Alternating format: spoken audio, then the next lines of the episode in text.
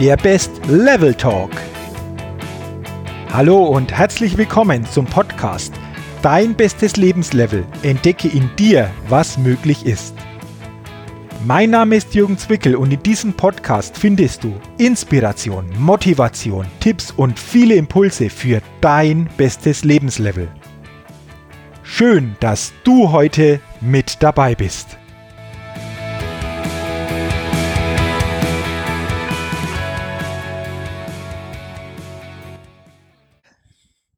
Ja, herzlich willkommen zur neunundzwanzigsten Ausgabe des Best Level Talks, dem Podcast für dein bestes Lebenslevel. Und mich freut es heute wieder ganz besonders, eine sehr interessante und spannende Interviewpartnerin heute im Podcast begrüßen zu dürfen.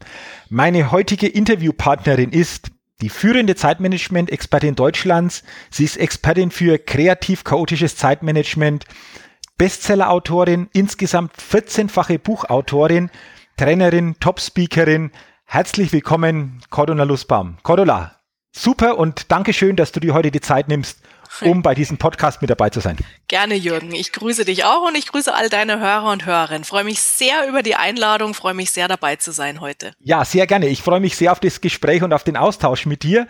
Und bei der äh, Vorstellung ist mir natürlich eines aufgefallen, diese Bezeichnung, Cordula, kreativ-chaotisches Zeitmanagement. Also ich glaube, dass sich viele jetzt fragen, hm, was steckt da genau dahinter? Was steckt da genau dahinter zu dem Thema kreativ-chaotisches Zeitmanagement? Das ist ganz einfach. Was steckt dahinter? Wir kennen in der Regel, sage ich mal, in Abgrenzung zu so dieses klassische Zeitmanagement. Ja, diese Herangehensweise, schreib dir Listen, vergib Prioritäten, arbeite ab. Und ich habe dieses klassische Zeitmanagement ähm, kennengelernt, als ich relativ junge Berufstätige war und ähm, einen Wahnsinns-Workload hatte, wahnsinnig viel zu tun hatte und wo dann so diese Tipps auch kamen, ja klar, wenn du viel zu tun hast, wenn du mehr schaffen willst von dem, was du schaffen musst, dann musst du dich eben besser organisieren.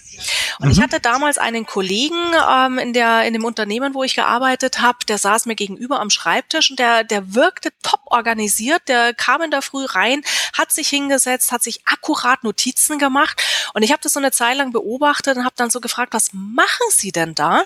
Und dann hat er mir erklärt, dass es Zeitmanagement ist und dass ich eben hingehen soll, eine To-Do-Liste schreiben, dann mehrschichtige Prioritäten vergeben soll, also entscheiden soll, es ist A-Plus-Aufgaben, A-Plus-Plus, A-Minus und so weiter. Ähm, und dann, wenn ich das akkurat geplant habe, den Rest des Tages diese Planung diszipliniert abarbeiten. Und ich war völlig euphorisiert, habe mir dann sofort alle nötigen Utensilien besorgt, ein schönes Zeitplanbuch, Druckbleistift und so weiter, habe mich okay. dann hingesetzt, habe meine To-Do-Listen geschrieben, habe meine Prioritäten vergeben und ich habe es nicht abgearbeitet. Warum? Okay. Weil permanent neue Sachen daherkamen, weil immer wieder mein mein Chef auch daherkam, ah, Frau Nussbaum, neues Projekt, lassen Sie alles liegen und stehen, Sie übernehmen bitte sofort. Und das hat bei mir dazu gefügt, dass ich mich über Tage hinweg versucht habe, mit diesen Methoden, Liste machen, Prioritäten vergeben, abarbeiten, wirklich zu knechten, bis ich irgendwann mal voller Frust mein Zeitplanbuch ähm, in die Schreibtischschublade versenkt habe und entschieden habe, okay, offensichtlich bin ich zu doof, um mich zu organisieren, Zeitmanagement um Cordula, das sind zwei verschiedene Planeten, das geht also überhaupt nicht. Und ich habe dann auch einen riesen Bogen gemacht um dieses Thema Zeitmanagement. Ich habe es gehasst, ich hatte es ganz in, einer, in einem, ja, einem negativen Beigeschmack. Mhm. Und dann habe ich mich aber sehr intensiv beschäftigt mit der Frage, wann schaffen wir eigentlich das, was wir schaffen wollen? Was braucht sozusagen am Puzzlesteinchen, um unsere Vorhaben tatsächlich umzusetzen, um das, was wir eigentlich tun wollen, tatsächlich als P S auf die Straße zu bekommen? Und das war auch so der Punkt, wo ich angefangen habe, mich mit dem Thema Talente zu beschäftigen. Talente jetzt im Sinne, was geht dir leicht von der Hand, wo blühst du auf? Und ich okay. habe festgestellt, es gibt einfach eher, ich nenne sie sehr liebevoll, kreativ-chaotische Menschen, sprich so die Ideensprudler unter uns, die Ausprobierer, die Ideen reichen, die überall Chancen und Möglichkeiten sehen, die gerne sehr flexibel arbeiten wollen, sehr spontan auch ihr Leben gestalten wollen und es gibt auch so diese Unterstützer, diese diese hilfsbereiten, diese empathischen Menschen und in dem Moment, wo ich von meinen Talenten eher zu den kreativen Chaoten, also eher so zu diesem Igor Ideenreich oder dieser Hanni Herzlich zähle, mhm. da funktionieren bei mir diese Methoden aus dem klassischen Zeitmanagement einfach nicht, weil sie so komplett meinem innersten Naturell ja, widersprechen, äh, in, völlig entgegengesetzt laufen. Und das war der Punkt, wo ich dann diesen Ansatz gegründet habe, Zeitmanagement für kreative Chaoten, sozusagen als Gegenstück äh, zu dieser systematischen Herangehensweise, die sicherlich bei einigen Leuten gut funktioniert, bei anderen aber eben überhaupt nicht. Okay, okay. Also so quasi könnte man sagen, das ist aus einer Hassliebe entstanden, oder? Ja, also es war dieser totale Hass und es war einfach natürlich auch irgendwann mal der Punkt, wo ich gesagt habe, na ja, aber es muss doch irgendwie eine Möglichkeit geben, mit unserer Vielfalt an To-Dos umzugehen. Aber mhm. dieser klassische Weg, der ist es eben nicht. Wie könnte mhm. es denn dann funktionieren? Und dann habe ich eben ja Handwerkszeug, Ideen, Methoden rauskristallisiert, die ähm, sozusagen genau auf diesen Talenten aufbauen. Okay, ähm, jetzt hast du das ja nicht erst gestern gemacht, sondern das ist ja doch schon einige Zeit her, wo du diesen neuen Weg so quasi kreiert hast. Mhm.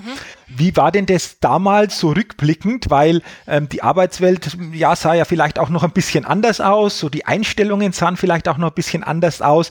Wie ging es dir denn damit, wie du mit diesem Thema dann nach außen gegangen bist? Ja. Von der Resonanz? Genau, also ähm, so dieser Impuls, dieses auch Entwickeln, diesen anderen Ansatz, der war schon sehr, sehr früh da. Da habe ich es aber noch ein bisschen verhalten immer ähm, reingemischt, weil ich mich noch nicht so wirklich getraut habe. Und der Aha. große Durchbruch kam dann zweitausendacht mit dem Buch Organisieren Sie noch oder leben Sie schon? Zeitmanagement für kreative Chaoten, wo ich mhm. also wirklich ausschließlich für diese kreativ chaotischen Menschen Ideen weitergegeben habe. Und die Reaktion war dann sehr zweigeteilt. Die Menschen, die kreativ chaotisch sind, ja, heutzutage kennen wir es auch unter dem Begriff Scanner-Persönlichkeiten, vielseitig Interessierte, Polypotentials.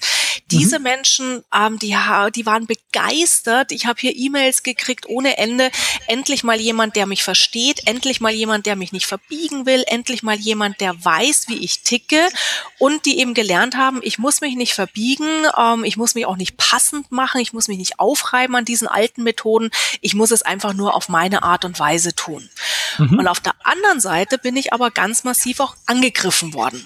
Ja, und zwar okay. von Menschen, die dahergekommen sind, auch in Vorträgen teilweise, die mich persönlich äh, sehr massiv auch angegriffen haben und gesagt haben, das ist doch völliger Schwachsinn, was sie da sagen und das, das stimmt doch so gar nicht und so tut man es nicht. Mhm. Und dann habe ich gesagt, und das habe ich, war auch so ein Lear- Learning äh, by Doing, tatsächlich auch bewusst in meine Vorträge zum Beispiel aufgenommen. Ja, und wenn sie jetzt innerlich sagen, das ist doch Schwachsinn, so geht das nicht, so tut man das nicht. Sie haben total recht und das ist auch so mein Credo. Ich will wegkommen von dem, wie man sich organisiert. Ich will die Menschen ermuntern, wegzugehen, wie man seine Aufgaben abarbeitet, sondern hinzuschauen, wie tick ich persönlich, was brauche ich, um gut arbeiten zu können und dann einen sehr individuellen Ansatz aufzubereiten, genau darauf aufzusetzen. Und damit hatte ich sozusagen auch die Kritiker nach und nach im Boot, äh, weil sie dann gemerkt gemerkt haben, aha, okay, stimmt. Das heißt ja nicht, dass die es falsch machen, überhaupt gar nicht. Ich kritisiere den Ansatz nicht äh, per se, sondern die machen es halt auf ihre Art und Weise richtig, weil sie merken, das hilft ihnen und die anderen Menschen brauchen einfach einen anderen Ansatz. Und was lustig ist, mittlerweile hat sich ja auch unsere Arbeitswelt komplett weiterentwickelt, ja, Schlagwort ähm, agile Arbeitswelten, mhm. dynamisches Arbeiten und jetzt kommen auch immer mehr sehr systematisch-analytische Zeitgenossen daher und sagen, hm, Frau Nussbaum, mit den alten Methoden kommen wir in diesem agilen Alltag nicht mehr klar und die merken jetzt, dass diese kreativ-chaotischen Methoden durch ihre hohe Flexibilität eben genau perfekt auf unsere Arbeitswelt heutzutage einfach passen, auch wenn ich eher anders tick. Und das heißt dann eben zu gucken, äh, ein Abgleich, was brauche ich von meiner Talentewelt her, von meiner Persönlichkeit her, plus wie ist mein Alltag und dann Ideen abzuleiten, die dann eben auch wieder sehr individuell passen. Okay, ich möchte dann gern vielleicht über ein paar Ideen so mit dir reden, aber ich möchte einen Punkt auch nochmal nachfragen. Du hast gesagt, ich bin damals teilweise sogar massiv angegriffen worden, mhm. mit so einem neuen Thema so nach außen zu gehen. Mhm. Jetzt ist es ja durchaus auch vielleicht für den einen oder anderen auch hier und da mal ähm, möglich, angegriffen zu werden mit bestimmten Dingen, die man nach außen gibt. Wie bist du denn damals damit umgegangen? Oder ja, wie hat dich das vielleicht am Anfang auch getroffen? Oder, oder wie war das für dich? Ja, also es war ganz furchtbar für mich. weil ich, äh, ich bin ein Mensch, ich nehme mir die Sachen unglaublich zu Herzen.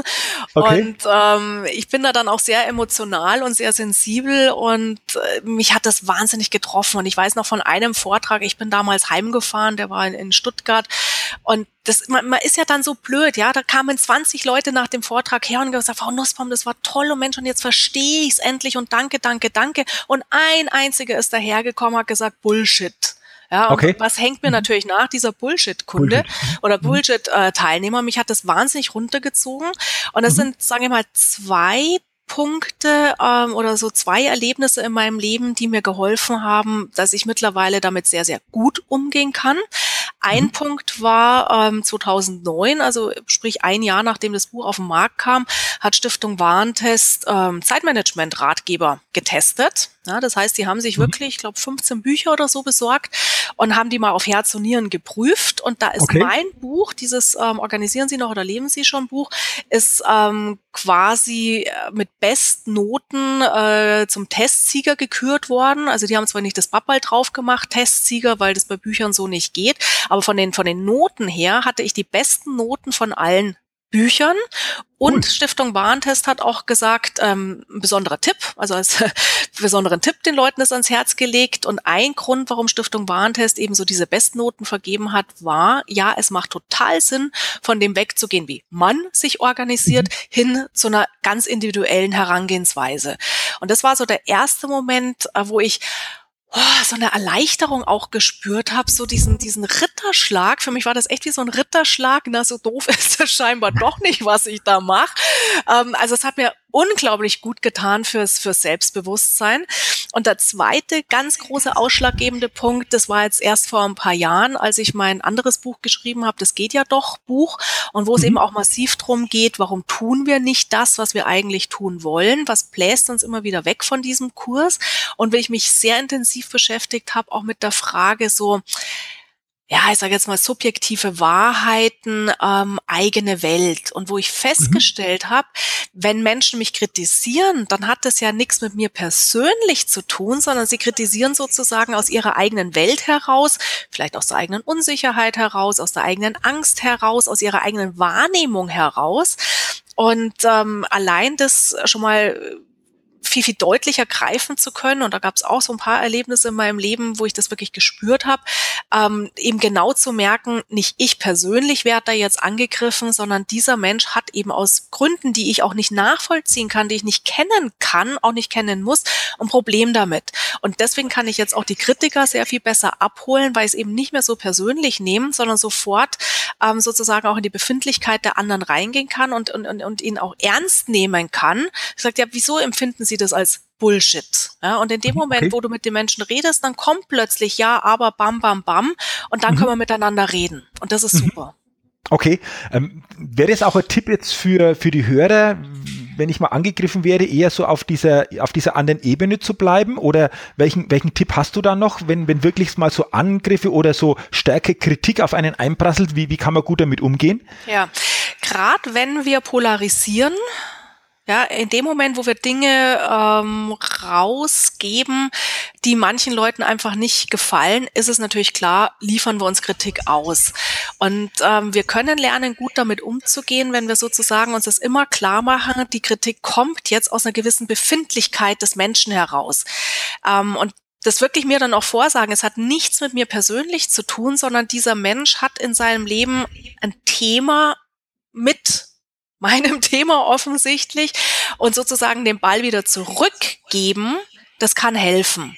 Okay. Und natürlich gibt's auch immer wieder Idioten da draußen, ja, mhm. also wenn die dann anfangen, einen auch wirklich persönlich, persönlich anzugreifen, und dann muss man einfach sagen, okay, sorry, Leute, es gibt Deppen, die sind so mhm. unzufrieden mit ihrem Leben, versuch's abprallen zu lassen. Ist manchmal auch nicht so leicht, und äh, da finde ich es immer gut, ähm, auch zum Beispiel wir zwei, Jürgen, wir kennen uns jetzt seit Jahren, wir tauschen uns auch immer mal wieder aus, ja, wenn man dann auch mal mit Kollegen drüber spricht, und wenn du dann hörst, dass es anderen genauso geht, das ist für mich dann auch immer so ein Punkt, es auch nicht mehr persönlich nehmen zu müssen, sondern es gehört halt ein Stück weit dazu, wenn wir uns zeigen, machen wir uns angreifbar, aber es hat nichts mit mir persönlich zu tun. Okay. Ähm, Cordula, hast du irgendwann ähm, so zu Beginn, wie einfach diese Kritik aufkam, irgendwo an deinem Weg gezweifelt? Gab es da mal so diesen Moment? Oder an dieser Methode, an der neuen Methode gezweifelt? Äh, an dem Weg, an der Methode habe ich überhaupt nicht gezweifelt. Ich habe gezweifelt am Thema mich zeigen. Okay. Wirklich ähm, das nach außen zu tragen, ähm, zu erklären, was ich mache. Und ich habe halt dann von vornherein sehr stark auch geguckt, sozusagen in meiner Welt der kreativen Chaoten zu bleiben, in meiner ähm, Welt dieser Scanner-Persönlichkeiten, Polypotentials, weil ich merke, da fühle ich mich wohl. Und die sind auch das, die dann meine Tipps echt offen aufnehmen. Und das ist natürlich, ich bin ja selbstständig, ähm, dann schwierig, weil ich hab, kann mich noch gut erinnern, ich habe mich mal mit einem unterhalten, ähm, der Speaker vermittelt, also Vortragsredner vermittelt, und der hat gesagt, nein, Frau Nussbaum, und Sie müssen sich viel breiter aufstellen und Sie müssen sagen, Zeitmanagement ist Ihr Thema und dann kann ich Sie überall rein verkaufen. Und habe ich gesagt, also reingehört in mich selber und habe ich gesagt, nee, das will ich nicht, weil ich will nicht so dieses plakative Zeitmanagement. Ja, zum einen gibt's da draußen Millionen andere Trainer, die Zeitmanagement sich auf die Fahne geschrieben haben, und das ist nicht das, wofür ich brenne, sondern ich will wirklich diesen Menschen helfen, die genauso äh, mit dem Kopf an die Wand geknallt sind, wie ich damals mit meinem ersten Erlebnis, und natürlich könnte ich es breiter ziehen und dann vielleicht andere Kunden gewinnen, aber lieber verzichte ich auf Kunden, und das ist einfach mein Weg, da schlägt mein Herz und da will ich hin. Wirtschaftlich mhm. betrachtet kann man sagen, schmarren, ja, aber wenn ich jetzt auch so rückblickend betrachte, genau der richtige Weg, weil hätte ich mich damals abbringen lassen davon, dann wäre ich heute nicht da, wo ich bin, auch im Sinne von mittlerweile habe ich mir die Wertschätzung erarbeitet, auch bei den systematisch-analytischen Menschen, und ja, es war ein langer Weg, vielleicht teilweise auch ein streckenweise harter Weg, aber ich würde es nie wieder anders machen. Mhm. Aber ich glaube, rückblickend genau richtig, wie du sagst, ne? Und ähm, ja, vielleicht auch ein Stück weit Dankbarkeit, diesen Weg so gehen zu können und mhm. so durchgehalten zu haben. Und der Erfolg heute gibt dir ja absolut Rechte, oder? Mhm. Ja, absolut.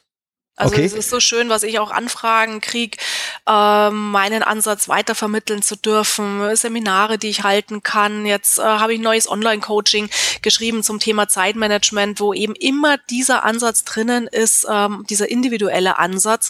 Und auch die Online-Coachings, die Leute steigen total gern ein und und kommt dann auch immer wieder als als Feedback.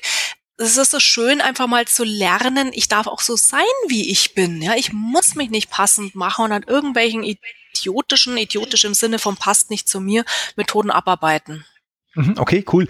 Ähm, jetzt hast du ja schon gesagt, der Ansatz ähm, kreativ-chaotisches Zeitmanagement ist sehr individuell, aber ich glaube, aus deiner vielschichtigen Erfahrung hast du vielleicht für die Hörer so zwei, drei Tipps, ähm, gerade für so kreative ähm, Chaoten, wie sie manche Dinge so im Alltag dann besser irgendwo handeln können oder besser mit ihrer Zeit umgehen können. Gibt es da aus deiner Erfahrung vielleicht so ganz zwei, drei Möglichkeiten, die du jetzt ähm, gerne weitergeben geben möchtest? Ja, gerne. Ähm, fangen wir mal an mit einer Geschichte. Flut der Aufgaben handeln. Mhm. Ähm, sehr systematisch-analytische Menschen, die in einem sehr systematisch-analytischen Umfeld arbeiten, wenn ich zu denen sage, schreib mal bitte auf, was du tun musst, dann setzen die sich in der Regel hin, schreiben fünf bis sieben Dinge auf, vergeben mhm. ihre Prioritäten, arbeiten ab. In dem Moment, wo du aber eher der kreative Chaot bist, Ideensprudler oder ebenso dieser empathische oder dein Alltag sehr kreativ chaotisch ist, im Sinne von, die Dinge kommen sehr überraschend daher, sind dann auch vielleicht in der Abarbeitung relativ komplex und oder du hast es viel mit Menschen zu tun, ja, fängst du an ähm, aufzuschreiben, was du tun musst, dann fällt dir ein, was du tun könntest, dann fällt dir ein, wem du schon längst was versprochen hast. So, und bis du schaust, schuppdiwupp, hast du ein Brainstorming von Minimum fünf DIN A vier Seiten. Und wenn wir das Ganze jetzt als To-Do-Liste betrachten, im Sinne von, jetzt muss ich noch Prioritäten ähm, vergeben und nur weil ich es aufgeschrieben habe, muss ich es tatsächlich auch abarbeiten, da ist der Stress da, bevor der eigentliche Stress überhaupt kommt. Ja, so, okay. Das heißt, konkreter Tipp für die kreativen Chaoten unter uns oder Systematiker in einem kreativ-chaotischen Umfeld: Verabschiedet euch von dem Begriff der Liste. Nehmt lieber den Begriff der Sammlung. Sammlung okay. bedeutet, jawohl, schreib ruhig alles auf, was dir durch den Kopf schießt, was du tun könntest, Projektideen, wem du was versprochen hast. Warum? Weil Prinzip der Schriftlichkeit, in dem Moment, wo ich es aufschreibe, habe ich meinen Kopf frei für konzentriertes Tun oder auf Feierabend entspannen. Das heißt, sammeln, ja, schon mal super. Und ich habe das, ähm, das Tool entwickelt, ich nenne es reisende To-Do-Sammlung. Bedeutet, entkoppel bitte auch dein, deine, deine Sammlung vom Kalender. Ja, also nicht die To-Dos auf dem Kalenderblatt schreiben oder ins Outlook oder Lotus auf einen bestimmten Tag schreiben, sondern such dir wirklich ein eigenständiges Utensil. Das kann ein Büchlein sein, das können Post-its sein, das kann ein Word-Dokument, Excel-Tabelle, Mindmap, das können irgendwelche Apps sein, Hauptsache getrennt vom Kalender. Sammel hier alle deine offenen Ideen rein. Jetzt pickst du dir ein To-Do raus, erledigst das To-Do und alles, was du heute nicht mehr schaffst, es reißt automatisch mit dir in den nächsten Tag rein. Das heißt, wir kommen auch raus aus der Nummer, Unerledigtes permanent abschreiben zu müssen, Unerledigtes permanent auf die nächsten Tage zu verschieben, mit dem Effekt, ja, dass wir uns tatsächlich viel wertvolle Lebenszeit sparen und vor allem wir ersparen uns Frust, weil ich eben nicht permanent auf das gucke, was ich heute noch nicht geschafft habe. So, das wäre praktisch so der erste Tipp, reisende To-Do-Sammlung statt Liste. Mhm, gut, okay. Und ähm, wirklich mir auch klar zu machen, nur weil ich es aufgeschrieben habe, muss ich es nicht unbedingt tun. Mhm. Ich habe auch zum Beispiel, wie ich das, ähm, diesen Online-Kurs ähm, geschrieben habe letztes Jahr, die der reisenden To-Do-Sammlung den Beinamen Could-Do-Sammlung gegeben. Also nicht To-Do, sondern Could-Do. Warum? Weil je kreativ chaotischer wir sind oder unser Alltag sind, werden wir auch viele, viele, viele Könnte-Aufgaben aufschreiben. Ja? Und wenn ich jetzt von vornherein schon weiß, das ist eine Could-Do-Liste, dann kann das auch automatisch schon mal Stress reduzieren, weil ich gar nicht mehr den Anspruch habe an mich, das tatsächlich alles abarbeiten zu müssen. Und so ist es ja auch Hand aufs Herz in unserem Alltag, gerade wenn er sehr kreativ, chaotisch, sehr schnell ist, die Dinge sich auch sehr schnell verändern, Prioritäten sehr schnell verändern. Das, was ich letzte Woche aufgeschrieben habe, was ich unbedingt bei einem bestimmten Projekt tun muss, ja, kann durchaus sein, dass das Projekt heute längst gecancelt ist, gerade in vielen Unternehmen, wo ähm, viel Bewegung drin ist. Und ähm, das mir einfach auch nochmal klar zu machen, nur weil ich es aufgeschrieben habe, muss ich es nicht erledigen. Okay. Ein zweiter konkreter Tipp, ähm, wenn wir dann auch so in die Abarbeitung reinkommen, ähm, verkürzt jetzt mal ganz, ganz stark, ähm, tatsächlich diese Aufgaben auch in meinen, in meinen Tagesablauf reinzubringen, ist auch immer wichtig, dass kreativ-chaotische Menschen brauchen viel Abwechslung. Bedeutet, bewusst äh, nicht zu sagen, jetzt bleibe ich über fünf Stunden in einem Projekt drin, über fünf Stunden an einer einzigen Aufgabe dran. Ähm, das wäre eine gute Herangehensweise für die Systematiker unter uns, ja, die sehr gerne dann auch sehr lang, sehr tief in ein Thema einsteigen, Dinge anfangen und zu Ende bringen. Kreative Chaoten ähm, lieben es aber und kriegen tatsächlich auch äh, Motivation und einen guten Arbeitsgeist daraus, wenn sie eher in kürzeren Etappen arbeiten und lieber öfters zwischen den Themen wechseln. Mhm. Okay, okay. Also mir ist jetzt auch wieder eines bewusst geworden. Ich hatte es vorher schon gewusst, aber jetzt ist mir wieder bewusster geworden. Ich bin auch ein kreativ-chaotischer Zeitmanagement-Typ. Schön, willkommen im Club. Ja, ich habe mich bei vielen Dingen jetzt wieder gesehen, wo ich gedacht habe, ja, das klingt jetzt wieder gut. Aha, aha, genau. nee, nee, also äh, super, ich glaube, das ist, das ist sehr, sehr hilfreich, einfach so, so ein paar Tipps wieder mitzunehmen. Und ich merke es jetzt bei mir und ich glaube, vielleicht geht es vielen Hörern auch so, das sich wieder bewusst zu machen. Ja, ähm, das, ähm, ja man verliert manches dann einfach so im, im Alltäglichen wieder. Und ich habe mich jetzt da, wie du das geschildert hast, in manchen Situationen gesehen, wo ich mir gedacht habe, hey Jürgen, genau, hey, mhm. mach's wieder so, es erleichtert. Ja, ja, genau. und deswegen genau. finde ich schon super und, und, und danke schon für die für diese Tipps, ähm, äh, Cordula, weil ich glaube, die, die sind hilfreich und ähm, ich weiß nicht, wie du das siehst in anderen Themen, da wenn man nur ein, zwei solche Dinge mal umsetzt, hat ja das auch wieder Wirkung auf vieles andere, oder? Absolut. Ähm, Ja, absolut. Und ich empfehle auch immer, ähm, gerade auch nach Seminaren, wenn wir so total euphorisiert sind und sagen, das setze ich um und das und das und das mhm. und das, er hat gesagt, nehmt euch nicht zu viel vor, wenn ihr eine einzige Sache ändert, ja, und da gut ins Tun kommt, das hat dann automatisch die motivierende Wirkung, dann packe ich das nächste an, das nächste, das nächste und manchmal reicht es auch völlig aus, vermeintlich banale Kleinigkeiten in unserem Leben zu verändern und du kriegst einfach so ein, ein Gefühl von, boah, wie genial ist das denn? Perfekt, ja. Okay, super. Also danke für diese Tipps. Ich glaube, die sind sehr, sehr hilfreich. Und ähm, was, was mich bei dir auch so fasziniert, Cordula, ist, ich habe es zu Beginn auch gesagt, ähm, ich finde es wirklich grandios, vierzehnfache Buchautorin. Ja. Und da möchte, da möchte ich mit dir auch nochmal drüber reden. Zum einen mal vierzehn Bücher zu schreiben, äh, Wahnsinn. Also wie, zum einen, wie schafft man das? Und vor allen Dingen, äh, wie hast du es geschafft, für ja diese diese Inhalte für vierzehn Bücher zu deinen Themen so ähm, aufzubereiten, dass, dass letztendlich vierzehn Bücher daraus geworden sind? Also ich finde es ja grandios, äh, vierzehn, vierzehn Bücher zu schreiben. Wie, wie, wie bist du da rangegangen? Wie, wie, wie hat es funktioniert? Also. Zuerst mal danke. Ja, bitte. Also. Freut mich total. ähm, also wie habe ich es gemacht? Äh, zum einen definitiv, ich brenne für die Themen, die ich weitergebe. Ich finde das nach wie vor spannend. Ich, ich fresse selber auch Bücher, Inputs, Podcasts, alles, was mir unterkommt, und ich verstehe mich da auch streckenweise, wie soll ich das sagen, als als als Filter vielleicht, als ähm, ja sozusagen Sachen aufzunehmen, vorzuselektieren ähm, und dann das, was ich wieder auch gut finde, weiterzugeben. Gebe ich euch auch okay. mal ein konkretes Beispiel. Das heißt, ähm, viele Sachen von dem, was ich schreibe, ist jetzt nicht unbedingt neu, neu, sondern es ist halt meine Sicht der Dinge. Und ähm, ich glaube, dass es schon mal hilfreich ist, in dem Moment, wo dich einfach so prinzipiell dieses Thema interessiert und du selber auch immer weitere Impulse dir holst, hast du auch automatisch immer einen gesunden Nährboden für eigene Ideen.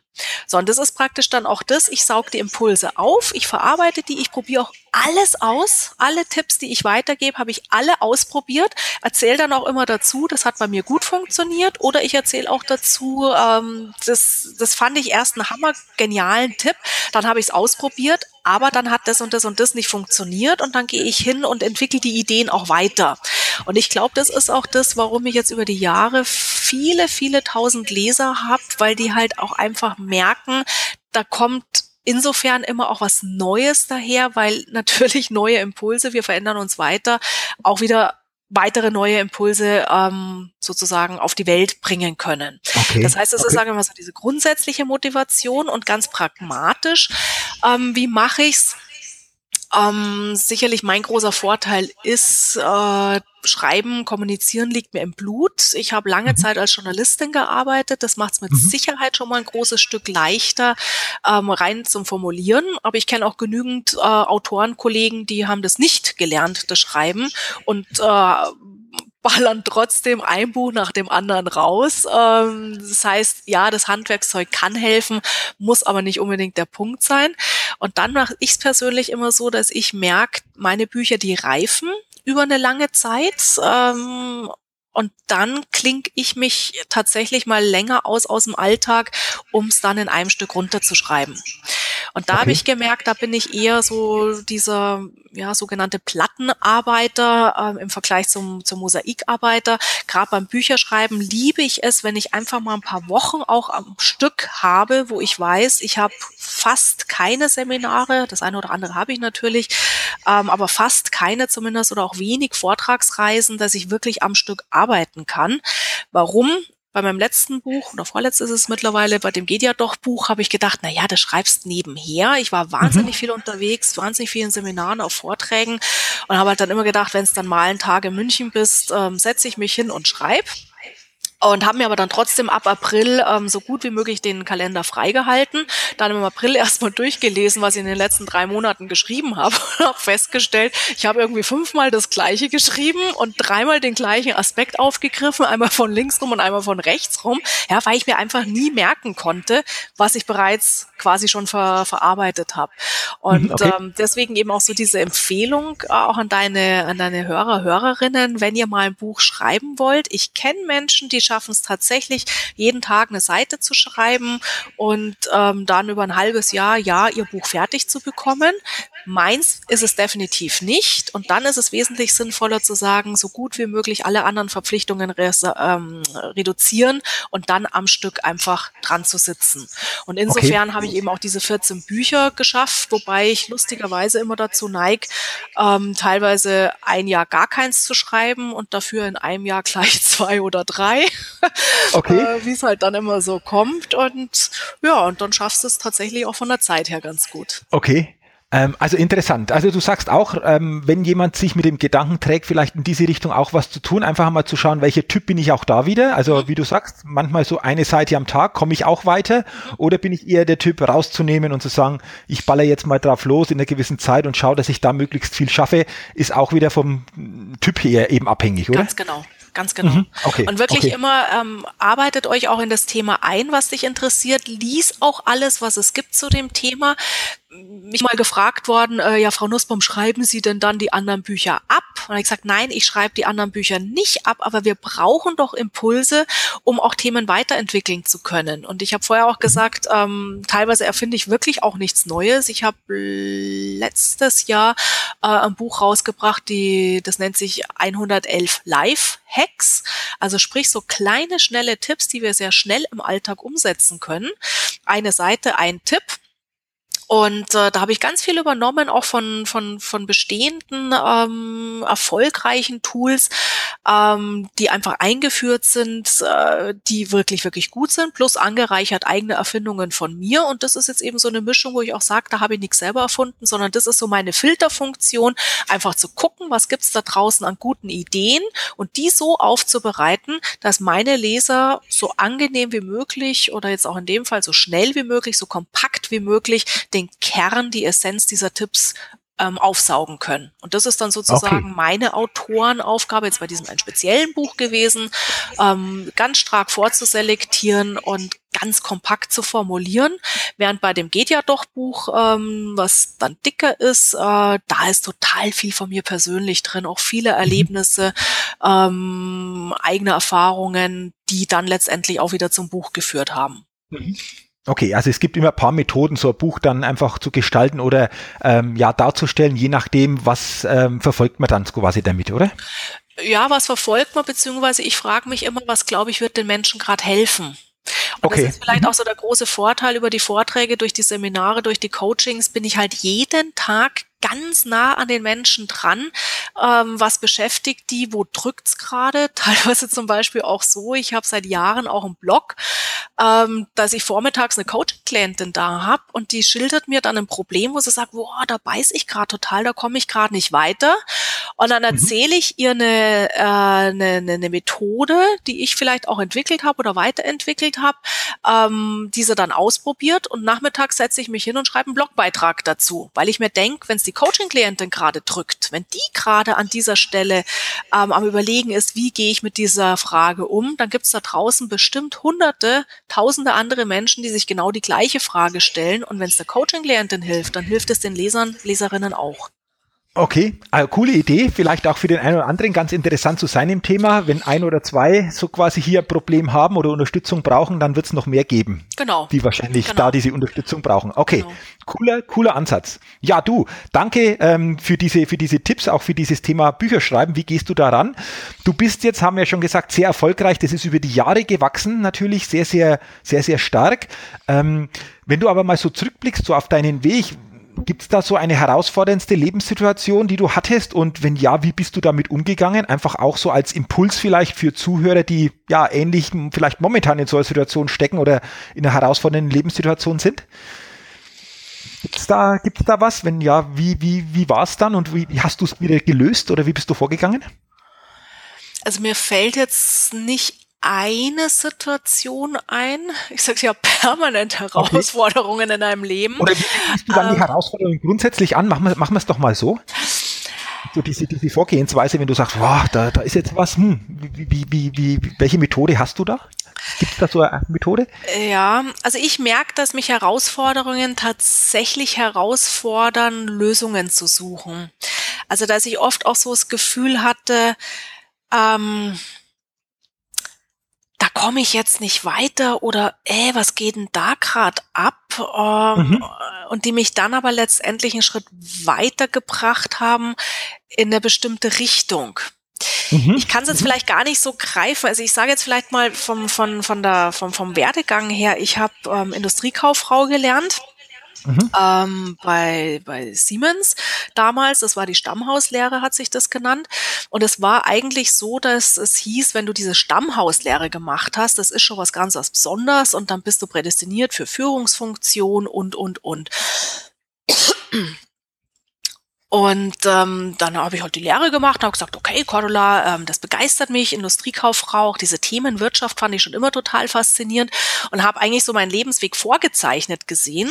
Und dann habe ich in der Lehre gemerkt, das kann doch noch nicht alles gewesen sein. Da draußen gibt es noch so viele spannende Dinge, die mich interessieren, die ich lernen will.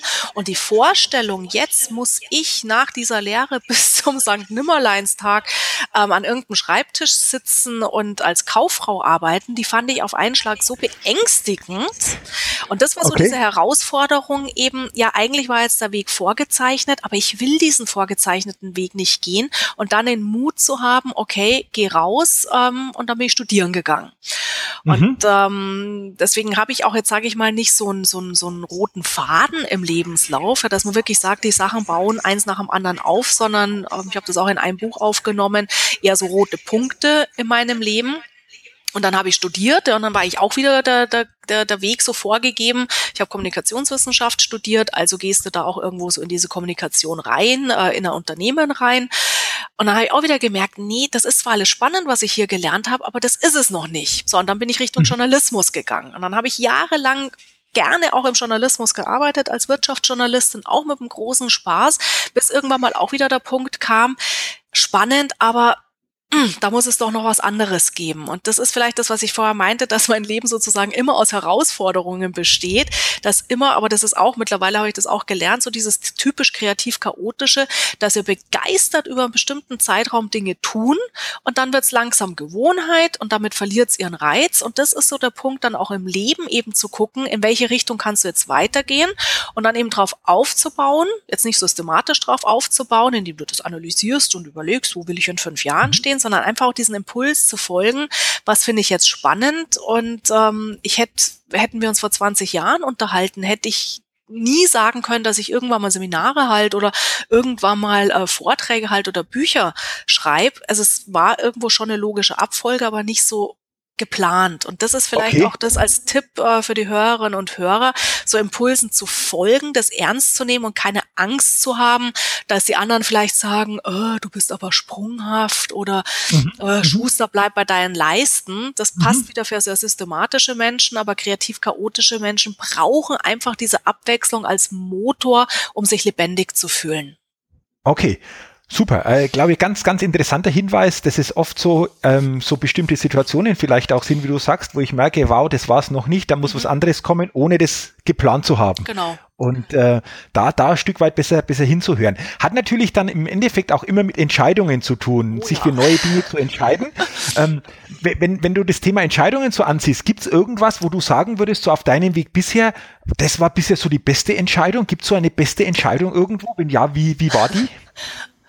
Also spontan fällt mir jetzt ein, die beste Entscheidung war, meinen Mann zu heiraten. Da muss ich jetzt lachen. Ich hatte nämlich, ich hatte nämlich jetzt im letzten Podcast-Interview den Dieter Kibus, der ist auch Trainer Empfehlungsmarketing, Neukundengewinnung. Aha. Und der hat gesagt, die beste Entscheidung war, meine Frau Gabi zu heiraten. Ah, das siehst du mal. Nee, ich glaube wirklich, weil Partner natürlich auch massiv einen Einfluss drauf haben, wie entwickeln wir uns weiter. Ja, und mein mhm, Mann, okay. äh, der ist auch ein kreativer Chaot.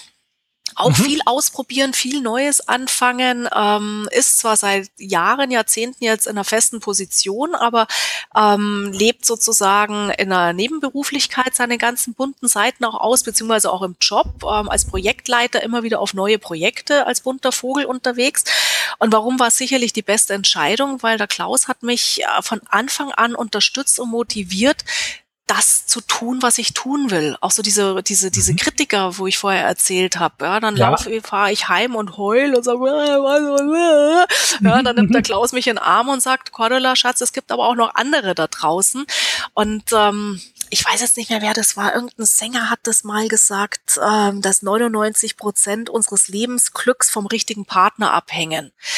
Das klingt jetzt sehr krass, ja, aber letztendlich, äh, glaube ich, lohnt sich's wirklich zu schauen, entweder bei der Partnerwahl schon, dass wir Menschen finden, die mit ihrem eigenen Leben zufrieden sind, weil in dem mhm. Moment, wo die mit dem eigenen Leben zufrieden sind, haben die auch äh, das Rückgrat, uns wachsen zu lassen. Und mhm. ich glaube, wenn ich einen Mann gehabt hätte, der chronisch unzufrieden mit sich wäre, der nur neidisch ist, der nur äh, ist, ja, dann würde ich mhm. nie mich wahrscheinlich getraut haben, so das zu leben, was mich begeistert, weil du ja jeden Tag um die Ohren geklatscht bekommst, äh, es geht doch so nicht. Und oder so unterschwellig dann eben. Ja, ne? so, so unterschwellig, genau. Okay. Ja. Mhm, okay. Und klar, okay. wir können manchmal, gerade jetzt, wenn wenn wenn äh, wir verheiratet sind, äh, heißt es jetzt nicht, bitte Partner wechseln, wenn die nicht so sind. Aber da habe ich auch gemerkt, äh, da lohnt es sich viel mehr miteinander zu kommunizieren, viel mehr auch über unsere Wünsche, aber auch über unsere Ängste zu sprechen. Weil wenn Partner uns zum Beispiel blockieren, wenn die sagen, ähm, sie ziehen nicht mit uns an einem Strang, hatte ich letztens auch wieder in einem Coaching äh, eine, eine Dame, wo der Partner ganz extrem sie immer runtergebremst hat und äh, wo wir da mal drüber gesprochen haben, sie soll ihn mal fragen, ähm, welche Befürchtungen er hat, wenn sie sich jetzt beruflich verändert. Ja, und dann kam ganz schnell raus, er hat Angst, dass sie ihn verlässt. Wenn sie okay. beruflich mhm. durchstartet, wenn sie was tut, was ihr gefällt, ja, dann brauchst du mich ja nicht mehr. So, und dann mhm. haben wir praktisch genau an dem Thema gearbeitet. Natürlich braucht sie ihn. Sie liebt ihn ohne ohne Ende. Und äh, das klar zu machen, ich möchte mich beruflich weiterentwickeln, heißt nicht, ich möchte weg von dir, sondern ich möchte eben neue, spannende Dinge ausprobieren. Und seit die dieses Gespräch gehabt haben, ist der Unterstützer vorm Herrn. Okay, super. Also klasse Beispiel. Weißt du was, Cordula? Ich glaube, wir könnten alleine über dieses Thema einen ganzen Podcast machen. Wahrscheinlich einige Podcasts. Äh, ich finde das halt spannend. Aber du hast, du hast schon recht. So diese Entscheidung, wie du jetzt sagst, so meinen Mann zu heiraten, der mich wirklich unterstützt hat, ist wahrscheinlich auch ein ganz großer Erfolgsfaktor auf deinem, auf deinem Weg gewesen und mhm. ist immer noch dieser Erfolgsfaktor. Und du hast das vorher schon gesagt. Du hast ein paar Mal äh, auch davon gesprochen, so diese, diese Begeisterung, diese Leidenschaft, die du für dieses Thema auch verkörperst, für das, was du tust. Und deswegen für mich einfach auch die Frage, wie hast du diese Leidenschaft gefunden oder hast du einen Tipp grundsätzlich für die Hörer? Wie findest du ein Stück weit so die eigene Leidenschaft? Was braucht es dazu? Wie war das denn bei dir oder, oder welche, welche Dinge gibt es da, um, um der Leidenschaft besser auf die Spur zu kommen? Also ich glaube, wir kommen unserer Leidenschaft auf die Spur, wenn wir uns auch mal klar machen, Leidenschaft muss nicht unbedingt bedeuten, dass wir so nach außen gehen, so so brennen, ja, so wow, ja, ich brenne total, das ist alles so super, sondern wir können okay. auch sehr still brennen, sehr still nach innen, sehr mhm. ruhig ähm, diese Begeisterung spüren. Und ich habe immer wieder festgestellt, auch bei mir äh, tatsächlich mal dieses draufzuschauen, was macht mir eigentlich an dem, was ich gerade tue, gerade Spaß. Und das war beispielsweise schon im Journalismus. Ich habe einfach Spaß dran gehabt, Dinge zu vermitteln, Sachen zu vermitteln, Wissen zu vermitteln, Know-how zu vermitteln, Nutzwert zu vermitteln. In meinem Fall, ich war Printjournalistin, ähm, an Leser, an Leserinnen. Und ähm, das ist auch das, was ich jetzt auch rückblickend gemerkt habe, letztendlich auch als Trainerin, als Buchautorin, ist es immer das Gleiche, Dinge aufzunehmen, aufzubereiten, weiterzugeben, damit andere Menschen gut damit arbeiten können, sich damit das Leben erleichtern können. Und mhm. ähm, mir war das gar nicht so klar. Mich hat äh, letztens irgendwann mal im Interview einer gefragt, wann ich eigentlich angefangen habe, andere Menschen zu unterstützen. Und ich so, pff, keine Ahnung, lassen Sie mich mal nachdenken. Und dann bin ich draufgekommen, ich habe tatsächlich schon als Teenager angefangen, also das ist zumindest bewusst, dass ich es noch weiß, ähm, als Teenager angefangen, andere Menschen zu fördern, weiterzubringen, ähm, weil ich sehr früh angefangen habe, als Mentorin zu arbeiten, als Tutorin, Nachhilfe gegeben habe. Und äh, offensichtlich ist es also was, was mir im Blut liegt, aber das hätte ich früher mhm. so nicht rauskristallisieren können. Das heißt, wenn mhm. ich für mich selber jetzt ähm, sozusagen Am, am, am Tisch rausfinden will, was ist denn eigentlich meine Leidenschaft, tatsächlich mal gedanklich zurückzugehen und mich zu fragen, wo habe ich mich wohlgefühlt, was hat mich mit Zufriedenheit erfüllt. Und das ist manchmal vielleicht ein bisschen abstrakt, aber das ist genau das, wo wir es dann greifen können und ähm, dann im nächsten Schritt eben auch überlegen können, so, und wie kann ich das jetzt ausleben? Und das ist das mhm. Schöne im Ausleben, wir müssen sage ich mal, viel, ich lerne viele Menschen kennen, die ähm, gerne andere Menschen unterstützen wollen, dass es denen gut geht. Da müssen wir jetzt nicht alle Coach werden oder Trainer werden, sondern ähm, ich hatte letztens äh, jemanden, der ist Versicherungsmakler. Jetzt kann man sagen, na, Versicherungsmakler ist ja wirklich mh, nicht gerade der Traumjob, aber dem begeistert es total, dass er quasi, wenn er gute Versicherungen vermittelt, seinen Klienten Sicherheit gibt, ja, ein gutes okay. Gefühl gibt, damit die dann so leben können, wie es sich für sich gut anfühlt.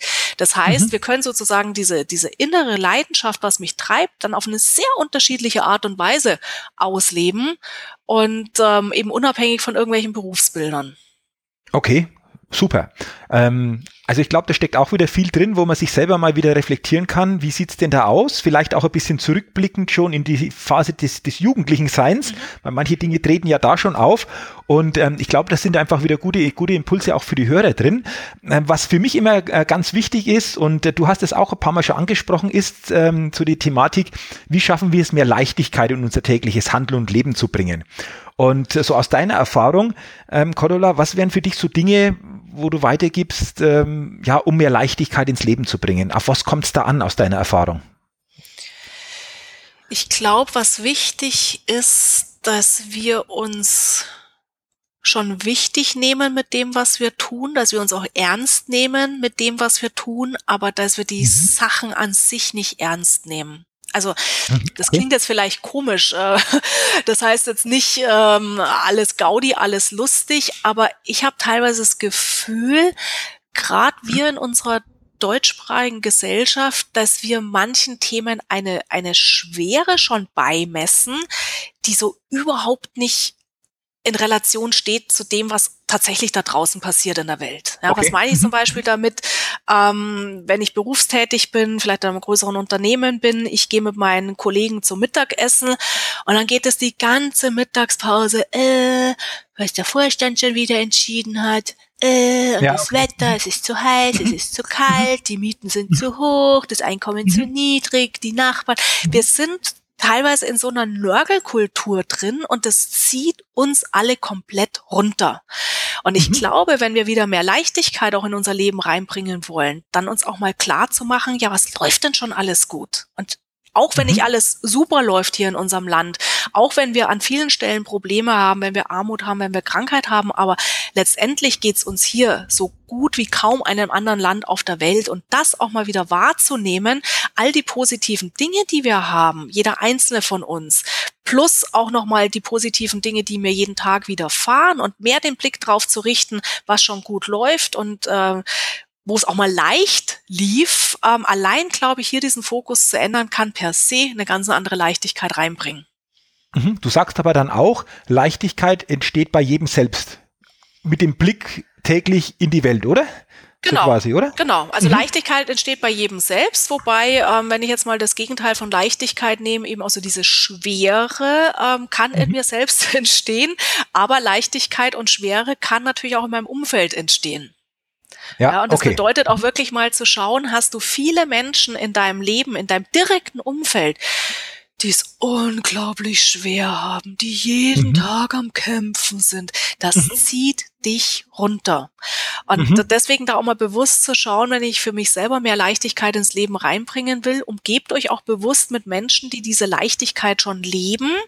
Das heißt nicht, dass sie oberflächlich sind. Ja, das, man neigt dann immer schnell dazu zu sagen, ja, Leichtigkeit ist oberflächlich. Das hat aber damit gar nichts zu tun, sondern indem wir mit einer gewissen Leichtigkeit durchs Leben gehen ähm, und das inspiriert uns dann selber auch, die Dinge anders für uns auch wieder zu betrachten.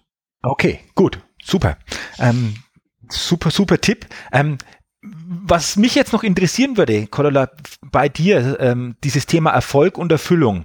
Ähm, was bedeutet das für dich? Also Erfolg und Erfüllung so gepaart. Ähm, wie würdest du das für dich definieren? Also Erfolg und Erfüllung empfinde ich ganz stark in dem Moment, wo ich viel Freiheit habe, wo ich mein okay. Ding machen kann, wo ich merke, ich kann die Dinge gestalten. Ähm, mhm. Erfolg im Sinne von, äh, es geht was voran. Also mich begeistert es mhm. immer, wenn sich Dinge bewegen, wenn wenn äh, wenn ich mich weiterentwickeln kann, wenn ähm, Projekte sich weiterentwickeln, empfinde ich das als sehr erfolgreich und erfolgreich auch im Thema im, im Sinne dann Erfüllung, ähm, ganz stark im Beziehungs Bereich, ja, so mit meiner mhm. Familie zusammen zu sein, erfüllt mhm. mich äh, mit Freude, erfüllt mich mit Glück, aber auch mit anderen netten Menschen zusammen zu sein, gute Gespräche zu haben, ähm, einfach so dieses Gefühl zu haben, sich fallen lassen zu können, aufgehoben zu sein. Das sind so meine persönlichen Erfolgs- und Erfüllungs- ja, ah, ja, Kriterien okay. oder Punkte. Gut.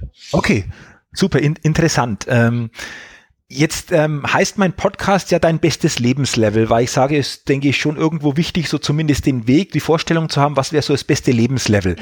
Was sind aus deiner Erfahrung denn so drei wichtige Komponenten, um sich auf den Weg zu machen oder ja auf dieses Lebenslevel zu kommen, aus deiner Erfahrung, wo du sagst, das ist aus meiner Sicht wichtig, um überhaupt so diese Richtung, dieses Level bekommen zu können. Welche drei wären das aus deiner Sicht? Ja, ähm, erster Punkt, hört auf zu vergleichen.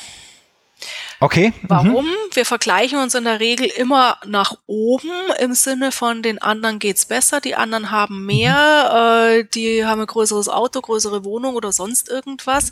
Da schneiden wir halt echt immer schlecht ab. Deswegen mhm. hört auf, euch zu vergleichen.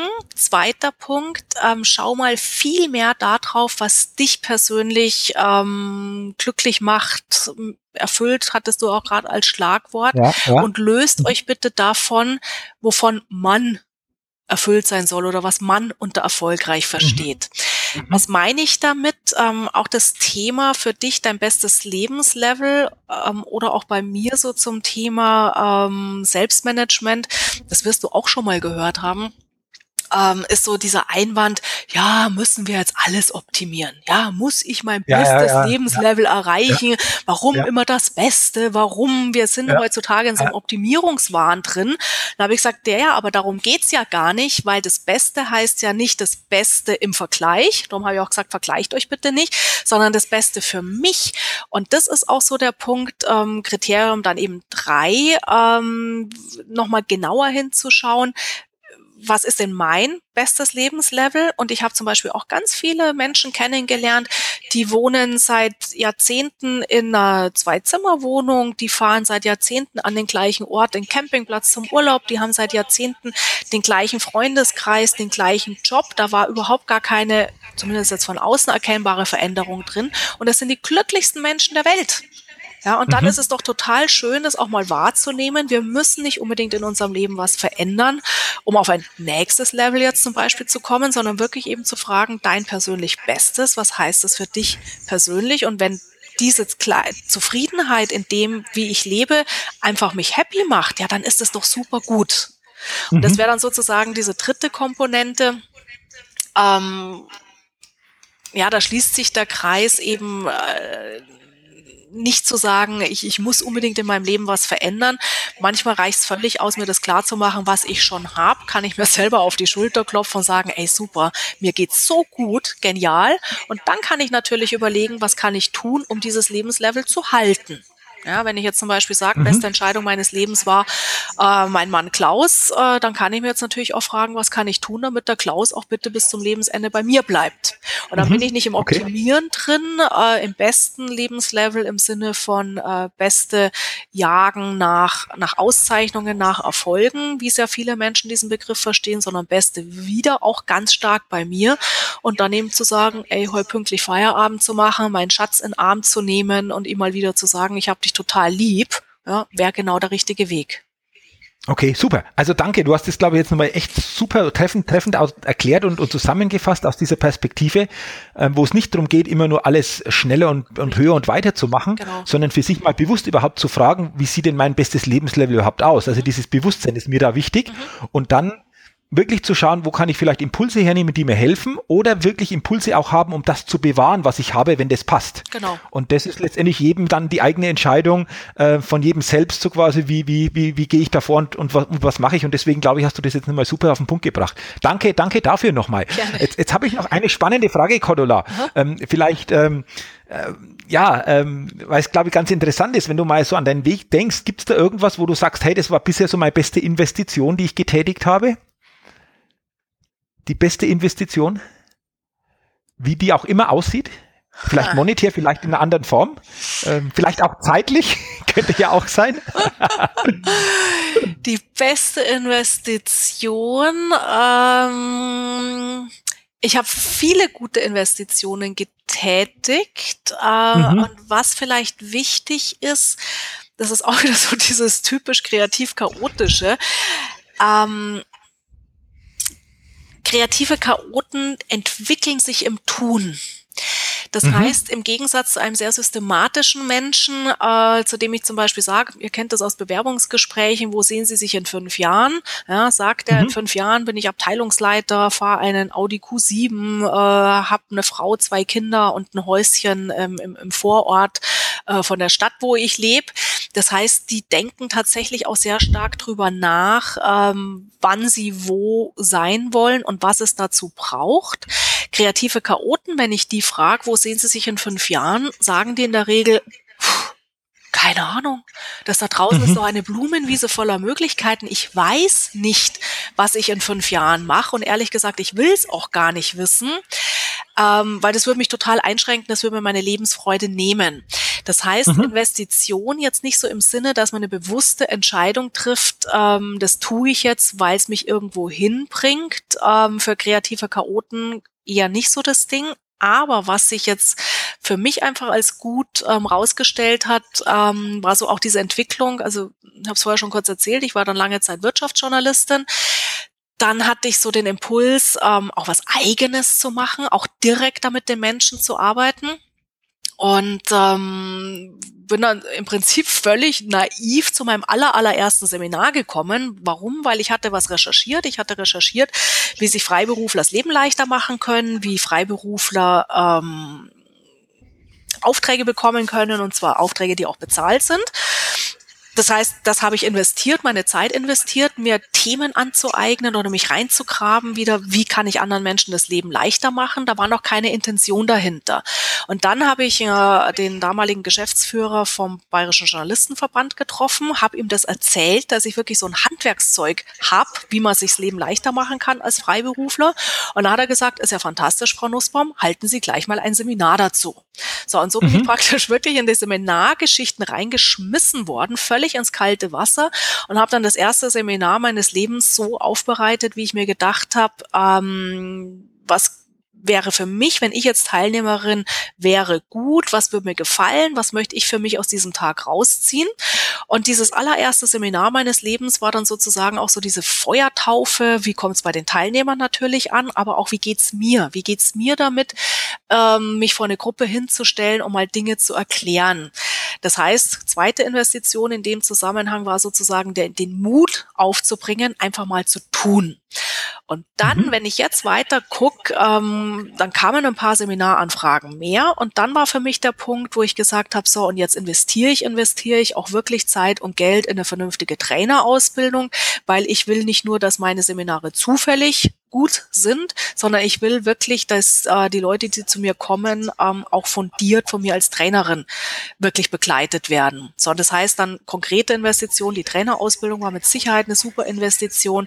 Dann kam auch sehr schnell die Frage, ähm, kannst du uns coachen auch? Coachen wollte mhm. ich dann nicht so Learning by Doing machen. Da habe ich dann gesagt, ich mache erst die Ausbildung, bevor ich äh, mit den Klienten anfange, und auch diese Ausbildung war definitiv eine der besten Investitionen.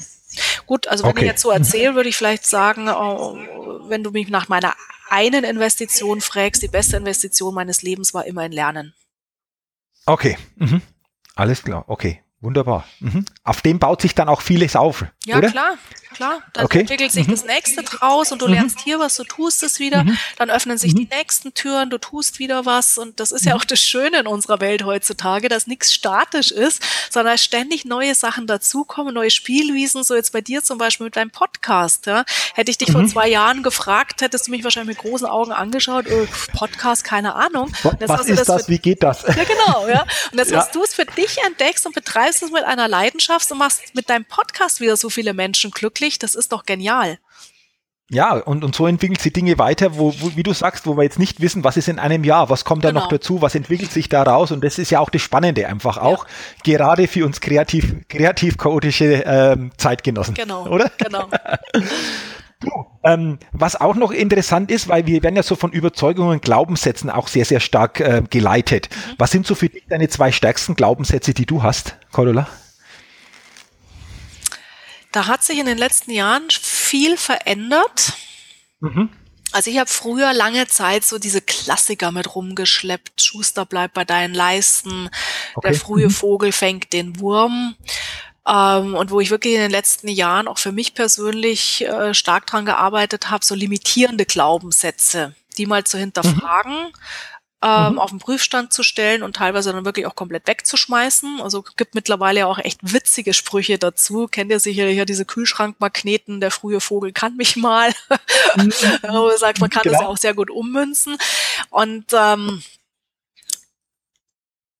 zum Beispiel auch ein ganz massiver Glaubenssatz, der mich lange Zeit behindert hat, äh, war, wenn es nichts kostet, ist nichts wert. Im Sinne von, wenn es nicht anstrengend ist, dann hat es keinen mhm. Preis. Das geht okay. vielleicht auch wieder in dein Thema Leichtigkeit rein. Ich habe früher immer gedacht, arbeiten, das muss anstrengend sein, das muss wehtun, das muss, ja. äh, ich muss praktisch wirklich mh, hart arbeiten dafür, um mein Honorar zu rechtfertigen. Und mhm. irgendwann mal ja auch diesen limitierenden Glaubenssatz für mich so verändern können, ähm, dass ich eben nicht sage, es geht nicht um die harte Arbeit, die dahinter steckt, sondern es geht um den Nutzen für den Kunden da draußen. Und mhm. dem mhm. Kunden ist es doch letztendlich völlig egal, ob ich schlaflose Nächte habe und äh, was ich dafür alles investiert habe. Der braucht einfach dieses, dieses bestimmte Ergebnis und der Kunde bezahlt mich jetzt in meinem Fall für meine Dienstleistung. Ja, wenn ihr Produkte herstellt, zahlt der Kunde für das Produkt und nicht für die Anstrengung. Im Gegenteil, ja, dem ist es sogar völlig egal, welche Anstrengung du da reingesteckt hast und vielleicht ist ihm sogar viel, viel lieber, ähm, das auch gar nicht zu wissen, was da letztendlich dahinter steckt. Und ähm, in dem Moment ist jetzt wirklich so mein neuer Glaubenssatz, also ich habe es jetzt nicht als Satzsatz formuliert, aber im Thema mhm. ähm, gute Arbeit muss Spaß machen. Nicht nur darf okay. Spaß machen, sondern gute Arbeit muss Spaß machen, weil in dem Moment, wo es Spaß macht, kriegst du auch eine bestimmte Leichtigkeit rein und, und bist mhm. da ganz anders auch deinen Kunden gegenüber, als wenn ich so, oh, alles ist so schwer, alles ist so hart, daherkomme. Du wirkst ganz anders einfach. Ja, im total. Tun, aber auch in dem, wie du nach außen wirkst. Ja, mhm. Okay, natürlich. Okay. Also gute Arbeit muss Spaß machen. Gibt es nur einen zweiten, wo du sagst, da ist ein zweiter Glaubenssatz, der noch sehr, sehr intensiv einfach auch von dir, von dir so gelebt wird? Ja, ähm, also ich habe lange Zeit einen Satz in meinem Leben gehabt, ähm, der eigentlich motivierend klingt, nämlich geht nicht, gibt's nicht. Mhm. Und ich habe aber festgestellt, der Satz, der stimmt so nicht, weil es gibt einfach total viele Dinge, die gehen tatsächlich nicht. Und das ist mir auch sehr bewusst geworden, wie ich das Buch geschrieben habe, geht ja doch. Das ist, sagen wir mal, über zwanzig Jahre gereift. Also da steckt wirklich auch Essenz drin von zwanzig Jahre ähm, Arbeiten und Leben. Und ich habe diesen Satz jetzt umgemünzt, ähm, steht auch so im Buch drin. Es geht nicht alles im Leben, aber es geht mehr, als wir immer denken. Mhm, okay. Und das ist auch ein Spruch, ein Glaubenssatz, den ich gerne jetzt weitergebe, weil wenn wir an uns schon wieder den Anspruch haben, es muss doch gehen. Ja, es gibt einfach mhm. bestimmte Dinge, die gehen nicht. Aber wenn ich sage, ähm, zumindest ein bisschen was könnte gehen, das bringt mich ganz gut ins Tun, auch ins Nachdenken, wie könnte es denn gehen? Ja, und dadurch ähm, auch hin zu Themen, die, die uns wirklich Spaß machen, die uns persönlich berühren. Okay, super. Okay, also ich glaube, zwei interessante Sätze, die es einfach, ja, vielleicht auch anderen hilft, da mal drüber nachzudenken, um bestimmte Dinge vielleicht in einem anderen Licht wieder zu sehen. Mhm. Ähm, wenn du, wenn du dein Lebensmotto beschreiben würdest, so in einem Satz, wie würde das aussehen? So, das ist dein Lebensmotto? Tu's einfach. Tu's, Tu's einfach. einfach. Okay.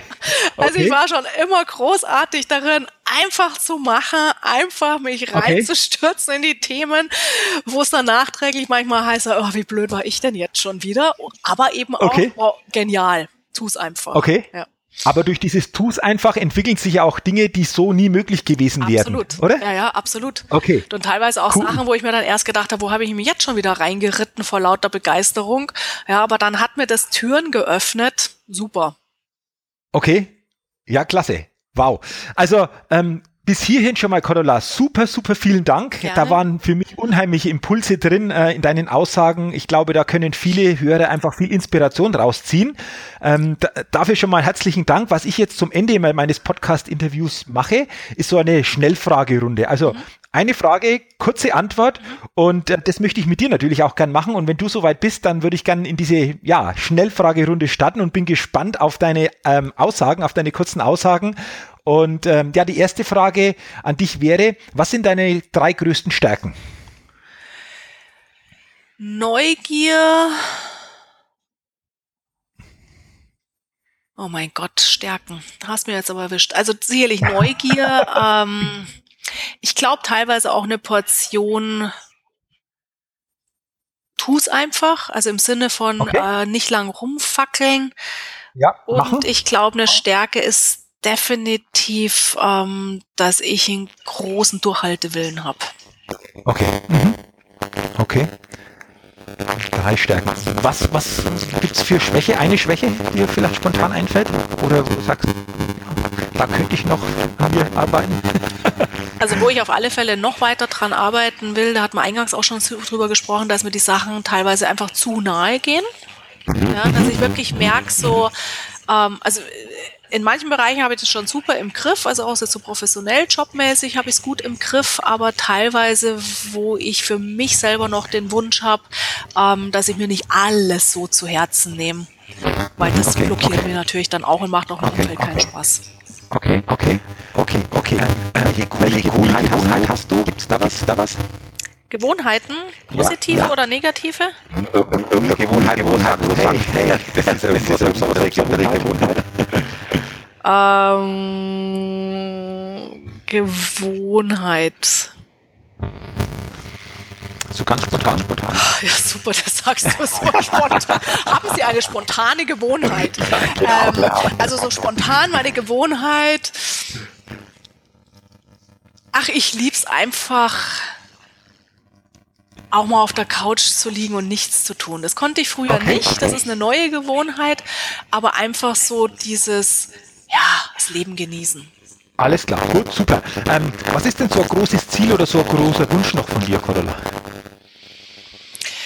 Also ein, einer meiner größten Wünsche habe ich mir jetzt zum Jahresauftakt äh, verwirklicht. Und zwar habe ich ein gemeinnütziges Unternehmen gegründet, äh, okay. so eine Art ja, Stiftung, Verein, äh, wo ich einfach dafür sorgen will, dass das Thema Weiterbildung, persönlicher Erfolg für alle zugänglich wird, ähm, für Menschen, die sich jetzt auch nicht unbedingt her vom Budget her leisten können. Ähm, und das gibt sozusagen auch nochmal einen guten Sockel, ähm, was ich schon auch viel mache in den letzten Jahren. Ich gehe viel ehrenamtlich beispielsweise auch in Schulen. Ich arbeite mit Schülern, weil ich sage, all die Themen, die wir jetzt auch so besprochen haben oder mhm. was ich an Erwachsene weitergebe, ich fände das so wichtig, dass eben die Jugendlichen von vornherein auch schon mal das im Blick haben, eben du musst dich nicht verbiegen, du musst dich nicht passend machen, schau, was zu dir passt.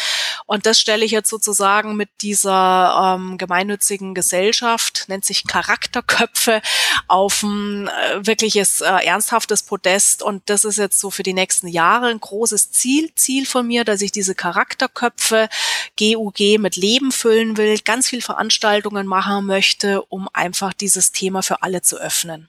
Okay, super. Also klasse, ganz, ganz, ganz, ganz toll, ähm, was du da so verfolgst, weil ich glaube, das ist, das ist wichtig und gerade so in den jungen Jahren. Ich glaube, je eher, dass man beginnt, umso leichter wird's für später dann einfach, ja, oder? Ja, absolut. Okay, okay, super.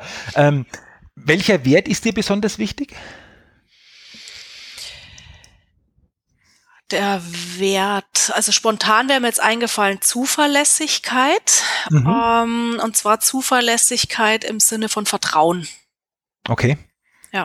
Okay. Also jetzt nicht Zuverlässigkeit ähm. im Sinne von ähm, pünktlich, sondern mhm. wirklich so zuverlässig, auf den kann ich bauen. Alles klar, okay, im, im, im Sinne von Vertrauen. Mhm. Du hast viele Sätze bestimmt schon gehört, viele Sätze selbst schon geschrieben, aber gibt's ähm, ganz spontan einen Satz, der ganz, ganz wichtig ist, vielleicht sogar mit ein, der, einer der wichtigsten Sätze, die du, die du jemals gehört hast? Spontan fällt mir jetzt ein, was meine Oma immer gesagt hat: Wenn du denkst, es geht nicht mehr, kommt irgendwo ein Lichtlein her. Okay.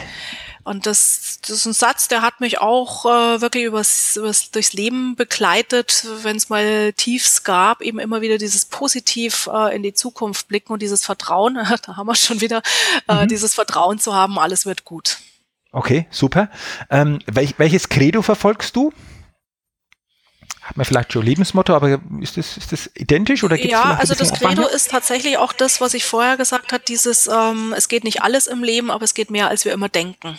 Also okay. da, das, mhm. das, das, da stehe ich total dazu. Das ist okay. wirklich, ja. Okay. Und äh, letzte Frage, stell dir vor, du kommst auf eine einsame Insel. Mhm. Nicht bewohnt und du kannst drei Dinge mitnehmen. Welche drei Dinge wären das bei dir? Einsame Insel, drei Dinge. Dinge oder Menschen auch? Ähm, Ja, lassen wir mal die Menschen auch mit rein. Also definitiv mein Mann. Okay.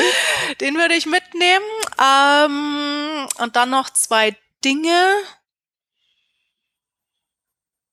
Ähm, irgendwas zum Feuer machen und irgendwas zum Angeln. Okay. Ja. Alles, alles klar. Okay. Wunderbar.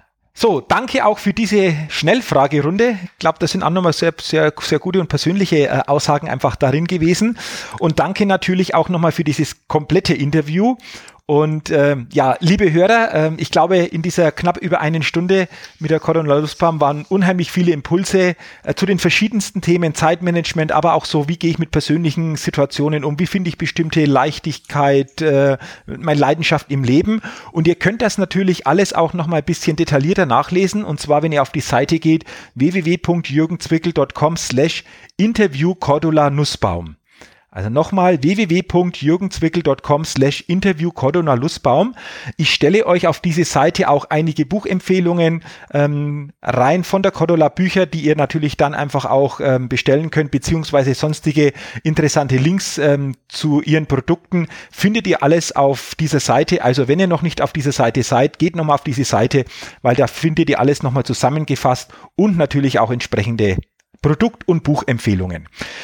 Ja, Cordula, vielen Dank für dieses tolle Interview. Mir hat es unheimlich viel Spaß gemacht, mit dir dieses Interview zu führen. Mir auch, gerne. Und äh, bedanke mich nochmal ganz herzlich bei dir. Und zum Ende, hast du noch so am Ende so eine Ende Endbotschaft für die Zuhörer, wo du sagst, das ist mir zum Ende wichtig, das soll vielleicht nochmal haften bleiben. Wenn ja, was, was wäre das für dich? Verbieg dich nicht. Okay, ja. Dann lassen wir das doch so stehen, weil ich stehen, ich glaube, das ist nämlich ein tolles Schlusswort. Also, danke nochmal dafür. Sehr und, gerne. Und liebe Zuhörer, natürlich danke auch an euch, dass ihr diesen Podcast, beziehungsweise an dich, dass du diesen Podcast wieder angehört hast. Ich freue mich natürlich, wenn du auch beim nächsten Podcast wieder mit dabei bist. Und bis dahin wünsche ich dir gute Zeit, viele tolle, bereichernde Momente und denke immer daran, im täglichen Tun, entdecke in dir, was möglich ist. Bis zum nächsten Podcast, dein Jürgen Zwickel.